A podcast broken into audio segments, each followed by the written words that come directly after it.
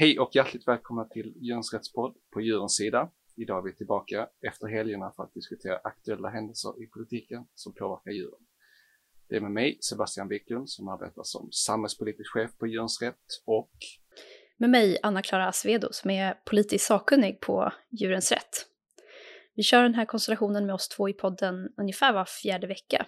Vi håller dig uppdaterad om aktuell djurpolitik på svensk, europeisk och i viss mån också kommunal nivå. Och vi kanske ska säga till lyssnarna idag också att vi inte sitter i samma rum utan eh, du sitter och spelar in podden hemifrån Anna-Klara. Och eh, det är ju så att vi coronasafade har ju lite längre med kollektivtrafik att ta dig. Så att, ja, nu vet lyssnarna det också. I, I detta här avsnittet så kommer vi ju att eh, fördjupa oss i ANET-rapporten. Du ska få utveckla den Anna-Klara alldeles strax, men den handlar ju om djurtransporter i EU vi kommer också att prata om en rapport om djur, eh, som Djurens Rätt har släppt som heter Strategier för utfasning av djurförsök. Vi har då intervjuat eh, författaren som är en kollega till oss, Peter Hultgren. Eh, och den intervjun kommer vi också få höra lite längre fram och så diskuterar du och jag eh, det innehållet senare. Men Anna-Klara, först av allt, eh, jul och massor av helger. Hur har din tid varit sedan sist? Ja men bra, jag har verkligen kunnat koppla av lite nu över jul och nyår. Också hunnit äta min första semla, den här veganska semmelsnäckan från Espresso House. Den var ju faktiskt eh, supergod. Ja, och rekommendera? Ja, definitivt. Jag ty tycker den var väldigt eh, prisvärd och god. Um, men det känns också som att året har rivstartat i övrigt. Det händer väldigt mycket på EU-nivå som jag ska prata mer om då, bland annat då med, med eh, djurtransporter. Yes, ett återkommande tema, det händer mycket på EU-nivå, får man ändå säga. Ja. ja, verkligen. Ja. Jag tänkte också höra hur, eh, hur har du haft det sen sist? Ja. ja, men tack. Eh, det har varit bra. Jag har eh, varit med familj och, och vänner och eh, varit i Borlänge där jag har lite släkt och eh, sen har jag åkt ner till eh, Skåne där jag har också släkt så det har varit en hel del resande får jag väl säga. Och sådär. Sen så har jag faktiskt sprungit en del, jag har lite nyårslöfte där på lite lopp och grejer så att eh, det har jag, har jag sysslat med. Just det, jag tycker jag har sett någonting om det på, på fejan. Ja, ja, men det är kul. Det är roligt. Man får ha lite mm. utmaningar för sig själv också. Är det något från politiken som du vill ta upp innan vi fördjupar oss i våra teman? Ja, men jag har faktiskt det. Det har hänt ett par saker. Första är en liten kanske snackis, men Therese Lindgren eh, delade ju vår eh, kampanj eh, för att ha en djurskyddsminister. Och jag vet inte om du såg den på Instagram, vi fick ju otroligt många likes och vi fick många namnunderskrifter på det jag såg också, så det var verkligen kul. Men, ja, men det jag tänkte på, la märke till att hon fotar hon fotar ofta sig själv. Men man får ju vibben och tanken på att ja, hon kanske själv vill ge sig in i politiken. Det kanske, kanske finns sån, sån tanke, men eh, eh, i sådana fall så hade hon varit en bra förespråkare för djuren. Det vet vi ju. Ja, verkligen. Vi figurerade ju lite också på Alice Bakunkes sociala medier såg jag när vår tidning låg där lite diskret i bakgrunden. Ja, okay. Okay, något ja. av hennes inlägg, det var ju lite roligt. Ja, okej, okay, okej. Okay. Eh, det har jag faktiskt inte sett, det för att jag gå in och kika på. Ja. Ja, men vad kul. Eh, en annan sak som har hänt, eh, vi har tagit upp lite i podden tidigare, det är det här med vår kampanj EU for Animals som handlar om att, mm, om att, om att EU ska få en egen djurskyddsminister. Just det. Och saken är då att vi vill att en kommissionär, eller sa jag minister nu, kommissionär såklart, i EU, men eh, vi vill att en kommissionär ska ha då djurskydd eller animal welfare i sin titel. Ja. Och eh, det innebär ju då att man rikta ansvaret för frågorna till den kommissionären samt att eh, EUs institutioner eh, också anpassar sig till det och blir större och mer specialiserade på de, de här frågorna. Så därför tycker jag det är jättebra. Det gör ju vi tillsammans med, jag tror det är ett 40-tal olika organisationer ute i Europa men eh, framgången här då är att eh, en eh, initiativtagare, Nils Fuglesang, en svensk, eller en dansk socialdemokrat som sitter i Europaparlamentet, eh, i, i Europaparlamentet, han har skrivit en muntlig fråga om det här i, i parlamentet och eh, eh, vi har arbetat lite, eller lite, vi har arbetat ganska mycket för att få fler parlamentariker till att signera detta här tillsammans med de andra organisationerna Och vi har fått 122 parlamentariker till att skriva under den här muntliga frågan. Det är häftigt. Ja, faktiskt. Eh, enligt eh, vår projektledare i det här som sitter i Nederländerna, han, eh, han, eh, han menar att det här också är ett rekord inom EU. Okay. Så många som har skrivit under eh, en muntlig fråga. Så att utifrån det ska vi arbeta vidare så att det finns definitivt tryck i den här frågan. Så att eh, ett stort tack till alla som också har skrivit under. Det kan man också göra, kan vi säga. Den här kampanjen som vanlig medborgare kan man ju skriva under och ge sitt stöd för detta här. Jag tror det är 145 000 röster än så länge som har, har lagts på detta. Så att, eh, om, om du inte har gjort det som lyssnar så får du gärna gå in och göra det. Det ligger ute på vår, på vår hemsida. Så att, ja, men det är väl en framgång även om inte vi är i mål än så länge, tänker jag. Ja, jag kommer ju också in lite mer på den här frågan i, i mitt snack här om djurtransport framöver faktiskt. Ja, men vad bra. Ja. ja, men då leder vi kanske, då, ska vi säga så, vi leder in på det då så ja. får du köra igång ditt ämne. Varsågod Anna-Klara. Ja, men jag får börja bli lite allvarlig först och prata lite djurtransporter och eh, några av de hemska skandaler som var eh, under 2021. Du kanske minns det, men eh, i mars 2021 så satt omkring 200 000 djur fast på båtar i Suezkanalen. Mm. Det var ju ett eh, containerfartyg då som hade lagt sig och blockerat kanalen så att inga fartyg kunde komma fram. Mm. Eh, det finns lite olika uppgifter här, men 16 båtar ungefär som transporterade djur eh, satt fast i kanalen och de kommer då alltså från EU, bland annat då från Rumänien och Spanien och var på väg till Egypten, Saudiarabien och eh, Jordanien. Flera av de här båtarna hade också redan transporterats i nära två, två veckor innan de fastnade i Suezkanalen. Så vi pratar alltså oerhört lång tid för de här djuren då som var ombord på de här båtarna. Mm. På de här fartygen så var det då också 60 grader varmt. Bilder som internationella djurskyddsorganisationer tog på plats visar också att flera av båtarna var överbelastade med djur. Djur som alltså packats så tätt att de också stod i i korridorer som egentligen alltid ska hållas fria. Eh, det var brist på mat och vatten. Tusentals djur dog av värme, utmattning och törst innan mm. kanalen öppnades igen efter ungefär en vecka då av att ha suttit fast i Suezkanalen. Ja. ja, men det är väl ofta det också man vittnar om att det är, förutom att det kan finnas vissa regler så är det så också att ja, men, ingenting efterföljs heller i, i samband med eh, djurtransport. Man upptäcker skandaler på löpande band. Så himla tragiskt. Ja, verkligen. Och det är precis det också att det inte rapporteras sanningsenligt. För att exakt hur många som dog, exakt hur många djur som drabbades, det, det går inte riktigt att svara på just eftersom att myndigheterna i bland annat Rumänien eh, inte rapporterar sanningsenligt om det här. Återigen har det fått vara internationella djurskyddsorganisationer som har fått vittna om hur verkligheten är när EUs regelverk och deras Eh, kontrollfunktioner havererar igen och igen och igen. Eh, och för de djur som då trots allt överlevde så väntade ju direkt vidare färd med lastbilar till andra okända destinationer då i, i Mellanöstern. Eh, det här var ju varken första eller sista skandalen ens under 2021 som rörde katastrofala djur, djurtransporter. Eh, bara under förra året så skedde då alltså flera, flera uppmärksammade skräcktransporter. Du kanske också minns de här fartygen eh, El, Elbeik och Karimala. Ja, jag minns. De här skeppen var ju då alltså ute på havet i nära tre månader. Lastade med nötdjur då innan de till slut, till slut fick återvända till Spanien. Eh, där samtliga djur då som fortfarande levde avlivades. Mm. Jag skulle kunna fortsätta rabbla massa exempel men jag ska inte, jag ska inte göra det, jag ska försöka komma vidare här nu.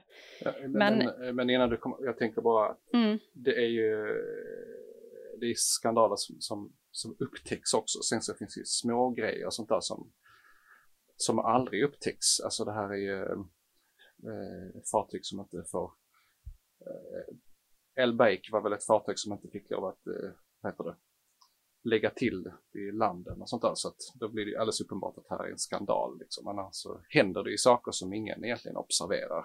Ja, men precis. Eh, massor av sådana saker. Ja.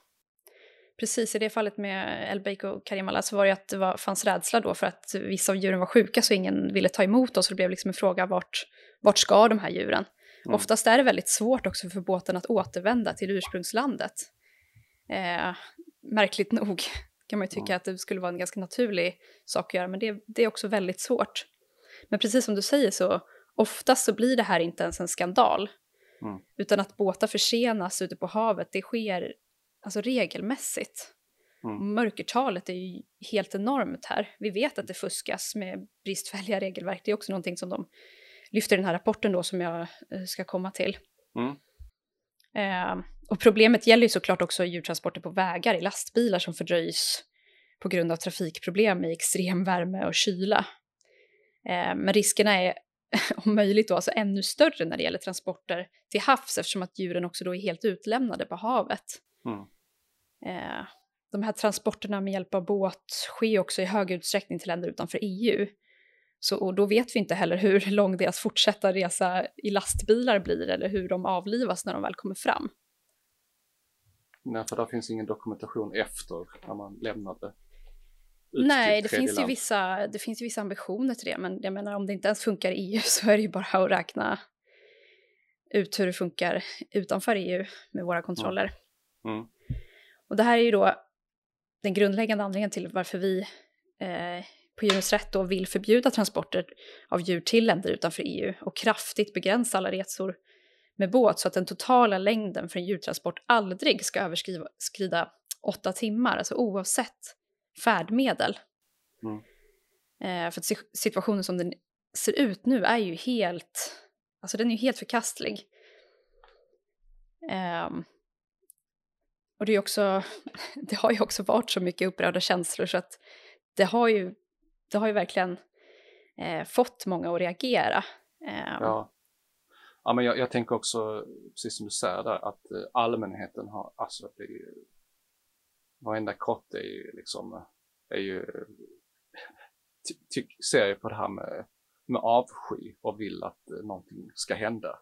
Så att, eh, ja. Ja.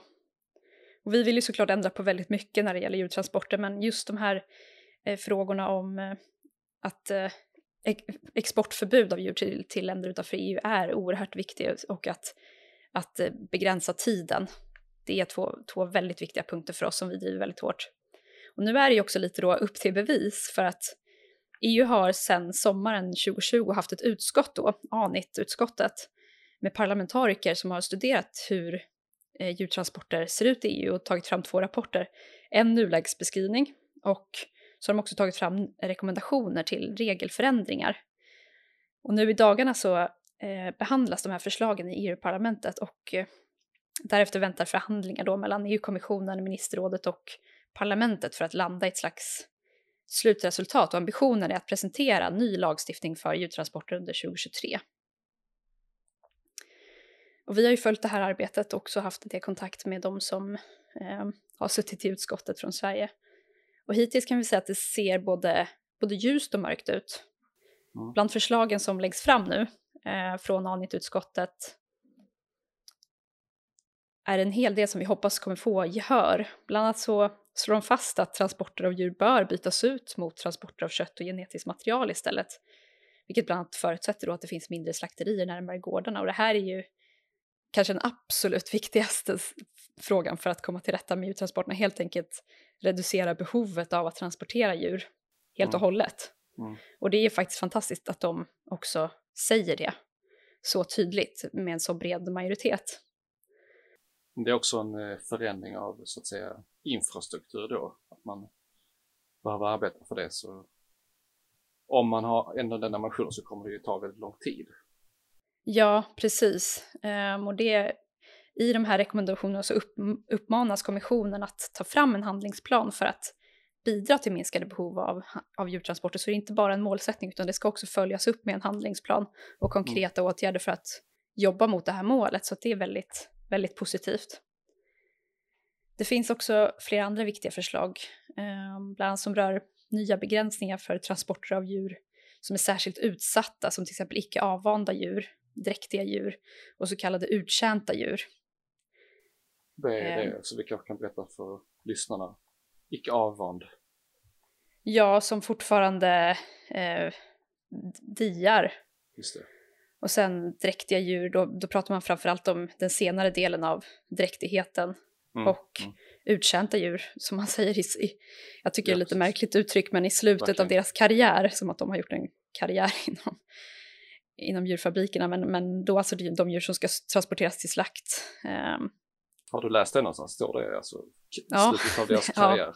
ja, det står faktiskt så. absurt eh, Ja, det, bruk av ord liksom. ja. Men Anit vill också att den nya lagstiftningen ska innebära bättre standarder för längden på transporter, ehm, hur utrymmet ser ut och hur temperaturen i fordonen är. Ehm, också striktare krav på tillgång till foder och vatten. Så att det, är, ja, men det är också bra eh, saker. Och särskilt också att de vill skärpa upp de här reglerna som, som, som vi också har pratat om då, att de, det finns ju regler, men de följs inte. Så här vill också Anit då att man ska ta hårdare tag, eh, hårdare sanktioner och bättre kontroll för att eh, det också ska bli påföljder när regelöverträdelser sker. Och det här är ju, så det är ju, det är ju såklart, det är lätt att säga så för det, det har ju varit ambitionen alltid, men vi hoppas att det här blir, kan bli verklighet nu, att de faktiskt tar tag i det här på riktigt Mm. och inte ser mellan fingrarna med regelöverträdelser på samma sätt som de har gjort hittills. Men förslagen haltar också på ett par områden. Och ett av dessa områden är just export av djur till länder utanför EU. Ehm, förslaget som ligger på bordet just nu innebär egentligen inte någon större förändring mot hur det ser ut idag. Det hade ju behövts alltså ett definitivt förbud mot export till länder utanför EU där vi tappar kontrollen och där transporterna just är väldigt långa och riskfyllda. I förslaget är också sjötransporter helt undantagna från alla tidsbegränsningar, vilket också är oerhört märkligt just med tanke på de skandaler som har varit det senaste året. Vad heter det? Eh, finns det, om man ser från deras perspektiv som inte har lagt fram det här, vad är det, vad finns det för motargument till det? Jag tycker det låter så himla självklart att titta på just sjötransporter. Vet du det? Ja, alltså en sak är att märkligt nog så har liksom djurtransporter via, via sjö ibland betraktats som vila för djuren. Man har sett på Mhm. det som att de får vila när de är på havet, vilket är jätte, jättekonstigt. Okej. Eh, sen har man ju tyckt att det skulle vara alltså att det är svårt med eh, Mm. att det... Alltså det är svårt att få till den typen av tidsbegränsningar. Mm. Eh, men här vet vi att det finns en del förslag som kan komma upp på bordet eh, inför omröstningen nu som handlar just om att ändå sätta någon form av tidsbegränsning. Men det vi vill se är ju att det ska inte spela någon roll hur djuren transporteras. Det ska vara åtta timmar totalt. Det är ju det enda, det enda rimliga och det är också som många eh, forskare har, har pekat på att det är just tiden för transport är en oerhört viktig faktor för, för riskerna för djurskyddet. Ja, men vi vet också att många som har suttit i utskottet har kämpat för att få till betydligt bättre regler här. Eh, inte minst Per Holmgren från, som är parlamentariker för Miljöpartiet och Jytte Guteland som är par- parlamentariker för Socialdemokraterna. Tyvärr har det också funnits andra i utskottet eh, som mest har velat kämpa för att saker och ting ska vara precis som de är. Och den här dragkampen lär ju, lär ju fortsätta, för det är såklart att det finns ekonomiska incitament till att låta få, saker fortsätta precis som nu. Men en, en rolig sak bland förslagen, en lite bubblare, är ju just att eh, ANIT-utskottet uppmanar EU-kommissionen att tillsätta en kommissionär för djurskydd. Just som vi har kämpat med eh, så väldigt mycket. Så att i, princip innebär ju det att det här, den här frågan nu kommer upp då till EU-parlamentet för omröstning. Eh, och om EU-parlamentet ställer sig bakom det så är det ju, det är ju väldigt skarp signal. Det skulle ju också skapa förutsättningar för ett betydligt bättre ledarskap i de här frågorna. Ja, ja men verkligen. Jag undrar var den eh, frågan kommer, kommer ifrån. Ja, ja vi, var, vi var glada att, att se det förslaget, men det verkar finnas en väldigt bred enighet faktiskt. Ja. Så att jag ser ljust på, på det här nu. Ja, ja men vad skoj. Men nu kommer alltså de här förslagen då från utskottet att bearbetas av parlamentet, EU-kommissionen och eh, ministerrådet framöver. Eh, Så det kan fortfarande hända väldigt mycket. Mm. Vi vet också att det har varit väldigt jämnt i omröstningarna hittills i utskottet eh, om en del av de här förslagen, så därför finns det fortfarande väldigt goda chanser att kunna förbättra. För det har inte varit, eh, det har inte varit någon, så, någon tydlig majoritet åt något håll här. Eh, så vi får se hur det går nu då i omröstningen i parlamentet. Som, det kan vara klart faktiskt när det här avsnittet släpps. Vi får, så vi, vi får följa upp där. Ja, lite, eh. får bara fråga en sak om du sett någonting kring att eh, eh, men, om du ska komma upp i parlamentet och eh, Anit har ju sagt sitt, så att säga, det utskottet. Vilken, eh, vilken församling ser du som, alltså tror du att man kan komma längre i parlamentet än, än Anit-utskottet eh, till positiv fördel för, för oss då? Ja, men det är just det att det har varit så osäkert i den här frågan därför att det har varit så röst, det har varit jättestor röstsplittring inom grupperna. Mm. Så det är väldigt eh, mycket baserat på individnivå hur de olika parlamentarikerna helt enkelt ser på de här frågorna. Ja. Så att det brukar ju vara så att det är stor splittring inom grupperna, men här kanske har varit lite extra stor splittring faktiskt. Så att det är därför som det fortfarande, med tanke på att det har varit så jämnt hittills, också kan finnas väldigt goda chanser att se förbättringar fortfarande. Mm. Och vi kommer fortsätta kämpa såklart för att skärpa flera av de här förslagen som nu ligger på bordet och inte minst när det gäller export till länder utanför EU och maxtiden för transporter som aldrig bör överskrida åtta timmar oavsett eh, transportmedel. Ja. Ja, men precis. Ja, men vi kommer att uppvakta våra svenska Europaparlamentariker och berätta vad vi tycker och så vidare såklart. Precis. Ja, men jag tror att det var det jag hade om, om det här just nu. Vi lär följa upp som sagt. Det, det finns mycket att säga om det här. Ja, absolut. Eh, vi håller eh, tummarna för att eh, det går vägen när det nu är dags. Det vet vi inte heller exakt, eller har vi fått något exakt datum när det är dags? Det är fortfarande lite oklart, kanske på onsdag nu då, eller den 27, um, på onsdag den 19 mm. januari. Mm. Men det är som lite oklart än så länge. Ja. Som det ofta är med EU-processer. Precis, ja, precis som du sa, det var många förslag också som har lagts. Det är en stor fråga som har arbetats med under lång tid, även i, i, i det här ja. fallet som ett utskott. Så, så är det. Så att det är många grejer som ska på plats. Ja, men stort tack Anna-Klara. Eh... Yes. Du, skulle, du hade en intervju. Ja, men precis. Eh, ja, men det är intervju med din och min kollega Peter ja. Hultgren som är eh, sakkunnig inom djurförsöksfrågor och han har ju då författat en eh, rapport som heter Strategier för utfasning av djurförsök. Ska vi göra så att vi börjar med att eh, lyssna på den så snackar vi lite om den där efteråt? Absolut. Okej, här kommer den.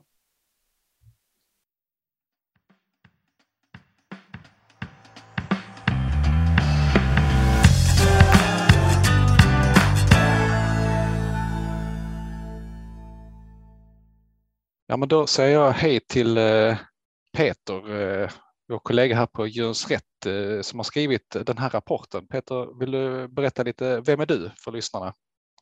Ja, absolut. Jag, ehm, ja, men jag heter Peter och arbetar som sakkunnig i djurförsöksfrågor på Djurens Rätt. Och jag började på den tjänsten i januari 2021 så att jag har arbetat med det ett år här ungefär.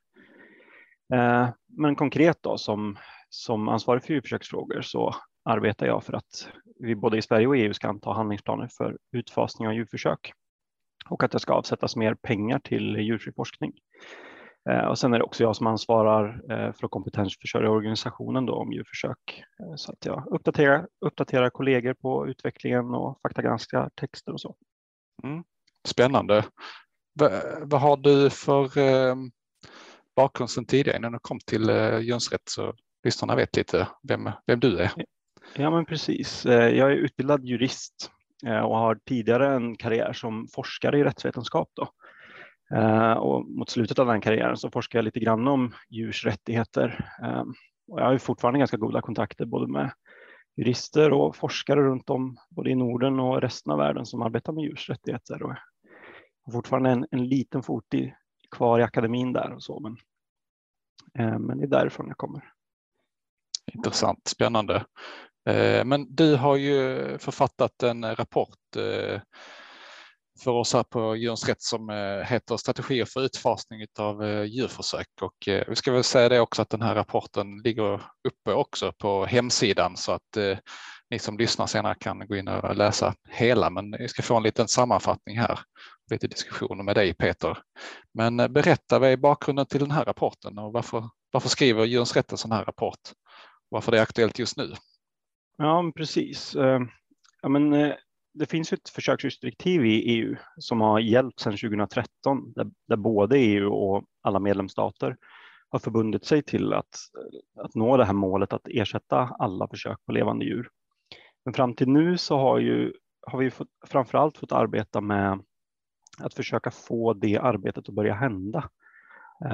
Men på senare tid har det börjat röra sig ganska mycket i politiken eh, och det ser ut som att det nu finns en vilja att, att sätta det här arbetet i verket. Och därför behöver vi börja fundera lite mer på hur det arbetet ska se ut. Så den här rapporten innehåller konkreta tips och råd till, till både politiker och, och myndigheter och forskare om, om vad som är viktigast att göra nu till att börja med. Mm. Sen så tänker jag också på det här eh, som stod i eh, regleringsbrevet eh, till Jordbruksverket att de skulle titta på Eh, liknande grejer att det ska rapporteras. Mm. Ja, vi vet kanske inte exakt datum, men det är inte allt för lång tid tills det ska rapporteras. Nej, men precis. Det är en av de sakerna som har hänt inom politiken nu det senaste då att, att eh, ja, Jordbruksverket har fått i uppdrag att kartlägga alla åtgärder eh, som kan vidtas för att minska djurförsöken så långt som möjligt. Det visar ju liksom att nu är det på gång. Nu ska det här mm. arbetet hända snart. Och därför vill vi då försöka bidra med, med men, våra erfarenheter om vad vi tror behöver göras. Yes. Ja, men superbra. Eh, jag läste ju din rapport och eh, ja, men en sån här självklar fråga, vad är djurförsök? Eh, det kanske många tänker att man, att man vet, men ändå så kan det vara bra att, att definiera det tänkte jag. Du skrev lite mm. om det i rapporten. Vill, vill, du berätta, vad är djurförsök? Absolut, ja, men det låter som en enkel fråga, men det är inte det.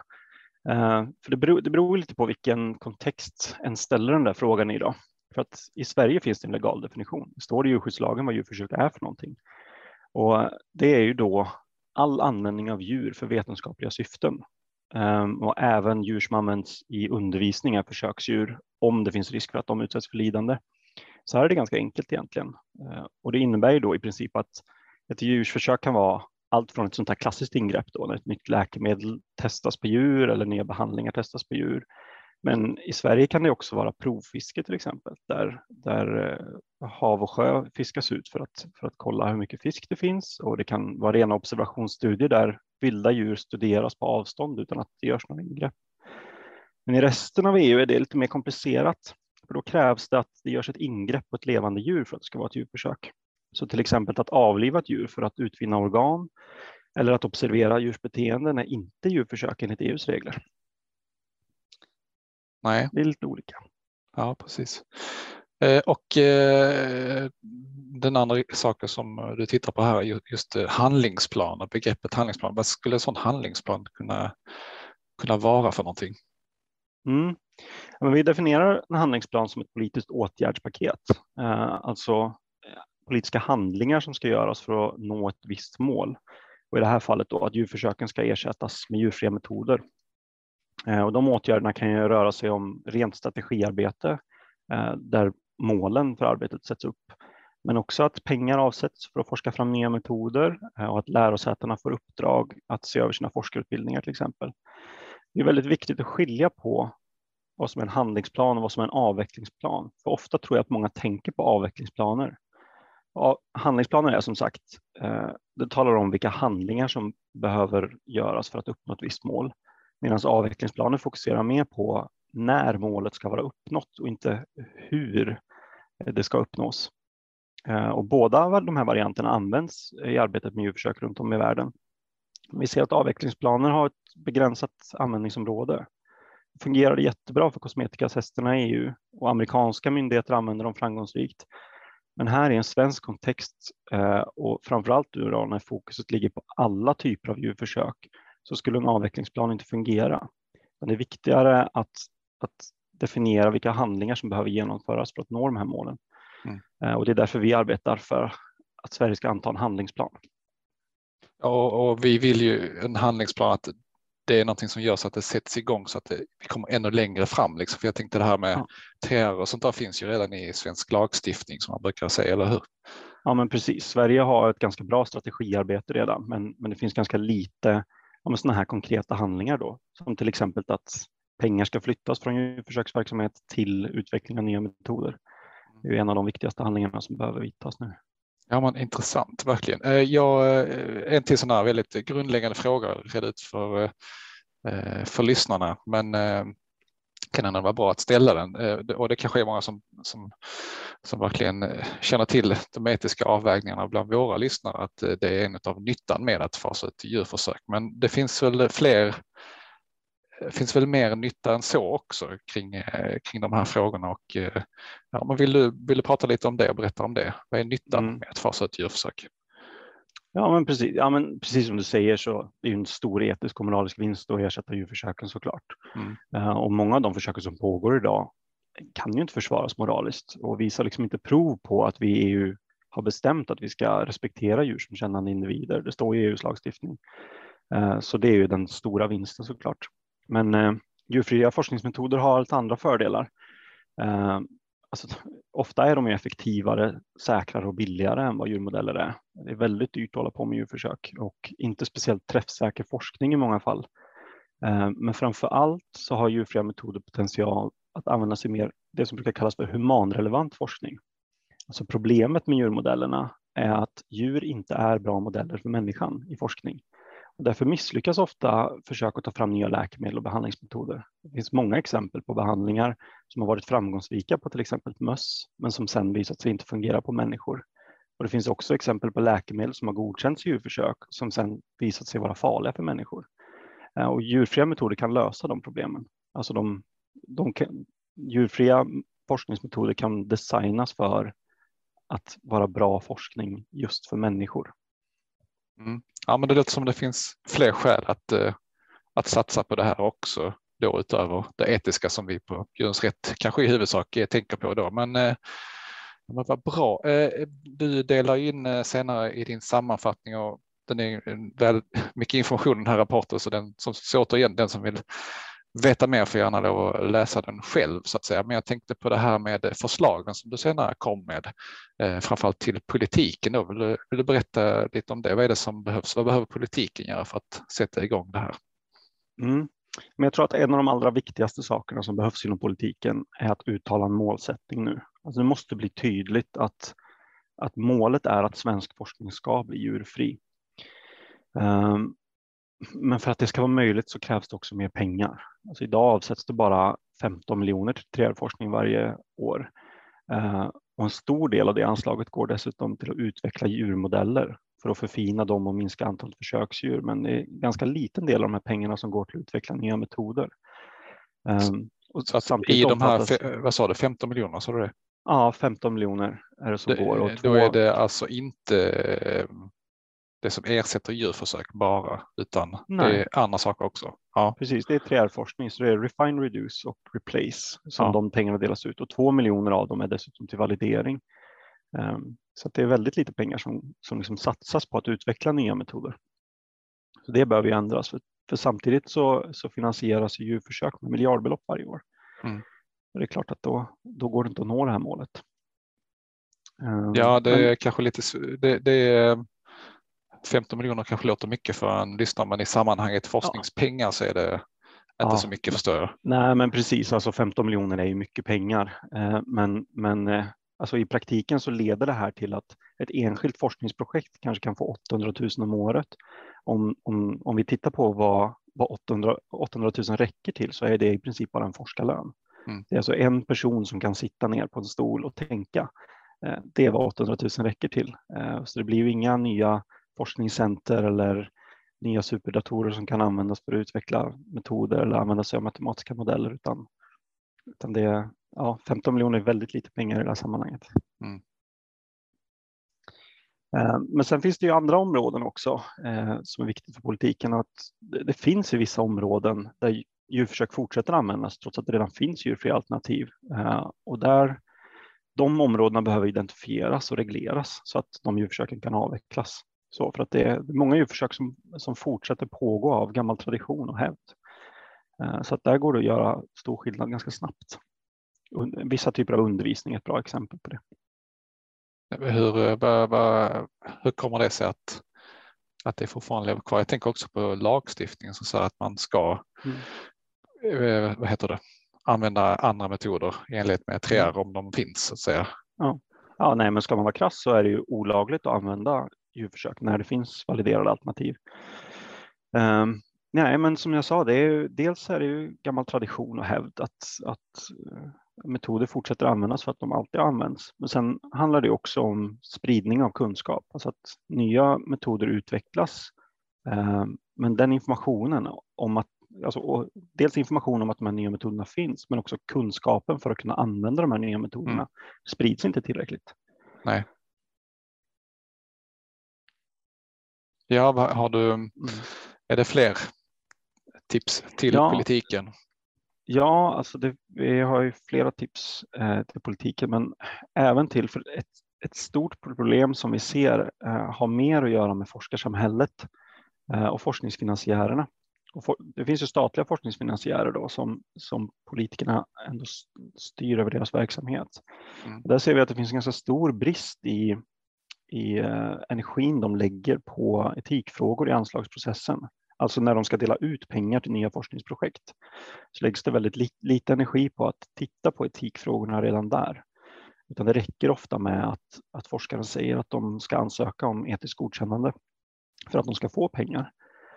Um, och det läggs ju väldigt, alltså det ställs ju väldigt stora krav på forskningsansökningar för att de ska grunda sig på god vetenskap då. Men just när det kommer till etikfrågan som ställs inte de kraven. Eh, utan argumenten baseras ofta på känslor och värderingar istället för på forskning om etik. För 3R grundar sig ju i eh, en, en teoretisk, eh, eh, alltså en, en forskningsteori som kallas för utilitarism då, där, där nyttan med forskningen ska vägas mot mot eh, lidandet som djuren har. Och, och tyvärr så är det nog så att, att nästan all forskningsnytta egentligen ses som tillräcklig för att utsätta djur för lidande. Det görs aldrig någon riktig avvägning.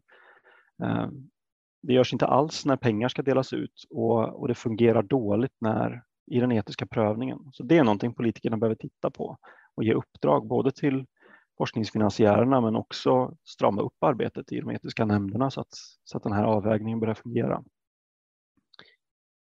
Ja, det låter väldigt, väldigt rimligt får jag säga. Ja, ja verkligen. Ja, men stort eh, tack Peter för eh, din sammanfattning här av rapporten och eh, som sagt, den som vill får, får gärna kila in på nätet och läsa på ännu mer också. och så hoppas vi att vi kommer framåt i den här frågan också. Eh, är det någonting eh, mer du vill eh, säga till lyssnarna innan vi, vi skiljs åt? Ja, när vi ändå pratar om djurförsök så vill jag passa på att tipsa om det pågående medborgarinitiativet som Djurens Rätt driver med, tillsammans med andra djurrättsorganisationer i EU. Det kallas för Save Cruelty Free Cosmetics och det är en uppmaning till EU-kommissionen att se över EUs kemikalielagstiftning för att rädda det här kosmetikaförbudet som finns. Eh, för att ja, men, den senaste rättsutvecklingen har lett till att djurförsök börjat användas mer inom kosmetikan än vad det var tänkt, trots att det här förbudet finns. Så vi försöker rädda det. Eh, men det är också en uppmaning om att EU ska arbeta med att ta fram en handlingsplan för utfasning av djurförsöken. Ehm, och det är alltså en namn, namninsamling som görs och det krävs en miljon underskrifter från hela EU då för att, för att kommissionen ska bli tvungna att, att titta på det här initiativet. Eh, och det går ganska bra, gör det, men vi behöver fler medborgare som ställer sig bakom det initiativet. Så vi lägger en länk till den namninsamlingen i beskrivningen här så får alla gärna gå in och skriva under där. Ja, men toppen. Då vet alla hur de kan bidra med sin lilla del för att Eh, visa vad man vill till politiken och i det här fallet då EU och så hoppas vi att den här medborgarinitiativet också går igenom senare. Mm. Men eh, Peter, du ska ha ett stort tack för att du tog dig tid att prata lite med oss så att våra lyssnare också kunde få höra lite om den här rapporten. Tack så mycket mm. Peter. Mm. Ja, tack så mycket.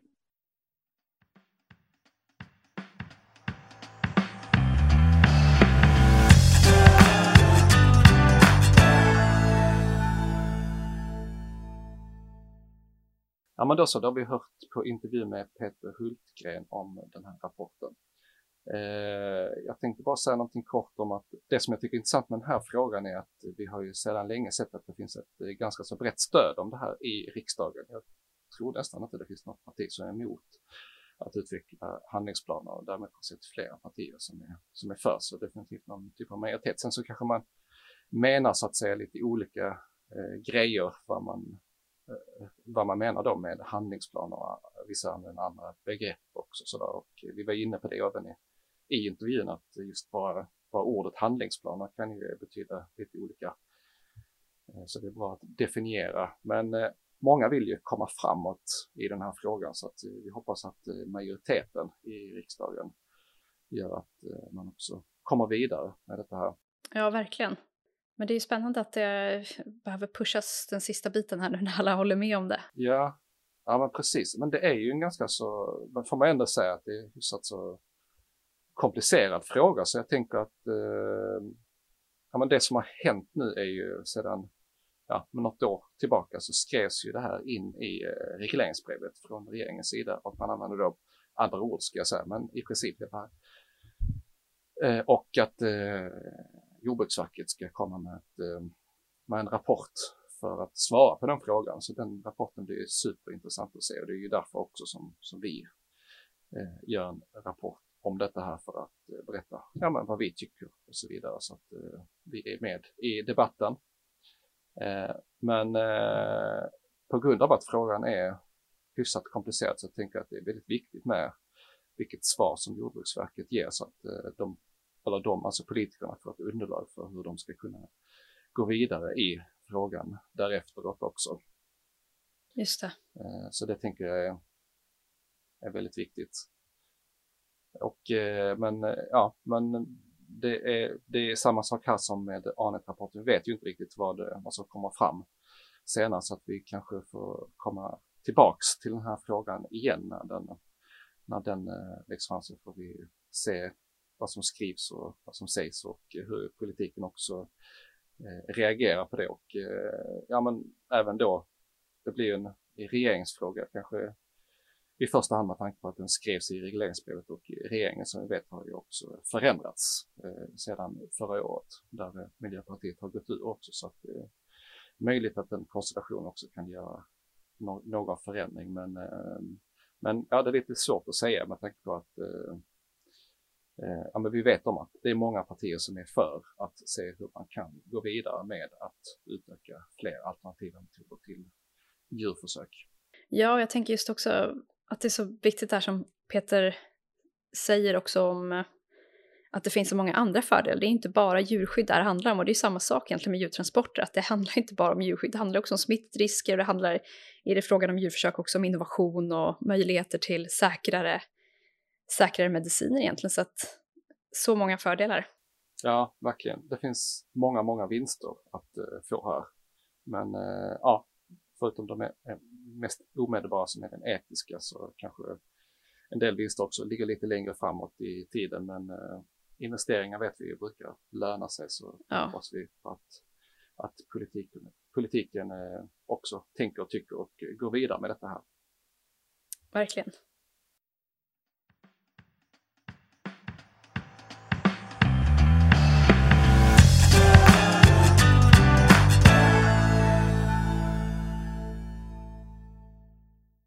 Ja men vad bra då Anna-Klara. Ska vi eh, gå in på en avslutning här då för det här poddavsnittet. Eh, vad, eh, vad tar vi med oss? Eh, vill du börja? Ja men absolut. Jag tycker det ska bli väldigt spännande att se vad Jordbruksverkets rapport eh, vad det blir för resultat där. Jag hoppas att de kommer vara modiga och att det är något som politiken verkligen kan jobba vidare med som är handfast och, och konkret. Mm. Eh, det känns också väldigt roligt att det är sån samstämmighet trots allt i politiken om att det här är någonting som vi som samhälle vill genomföra. Ja. Jag hoppas att det blir eh, verklighet. Ja.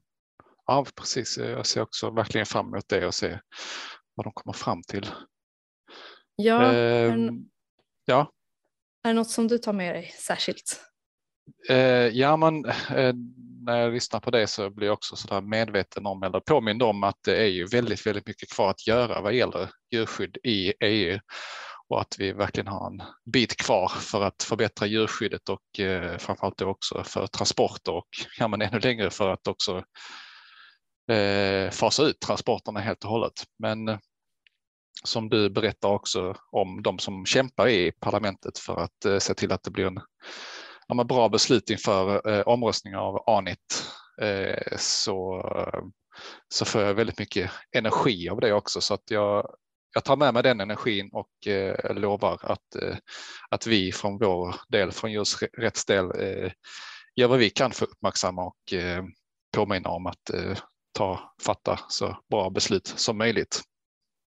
Ja, verkligen. Jag tänker det att det, det är också viktigt för alla som kämpar med de här frågorna att tänka på att det finns fler som kämpar, att vi, vi ändå är ett gäng som, som backar varandra i det här. Jag håller verkligen med. Det är där man får energin liksom. Ja. Har vi något eh, annat som vi vill säga till lyssnarna? Ja, men och innan vi går på avslut så skulle jag vilja passa på att tipsa om att eh, om man är särskilt intresserad av djurpolitik så kan man ju prenumerera på vårt eh, djurpolitiska nyhetsbrev som finns eh, på vår hemsida eh, med snedstreck aktuellt i politiken. Vi lägger också det en länk i poddavsnittet i informationsbeskrivningen. Ja, just det. Det är ett bra tips. Om du vill hjälpa till också i vårt arbete så bli gärna sån här gåvogivare. Du kan kika in på djurensrätt.se medlem men vi skickar en menlänk också till det i poddbeskrivningen. Så hjälps vi åt framöver också. Ja, och hoppas ni gillar vår podd och gör ni det så får ni gärna prenumerera på podden också och få uppdateringar så fort vi kommer ut med ett nytt avsnitt. avsnitt. Eh, nu tackar vi för oss och vi hörs igen om fyra veckor. Vi hörs. Hej då! Hej då!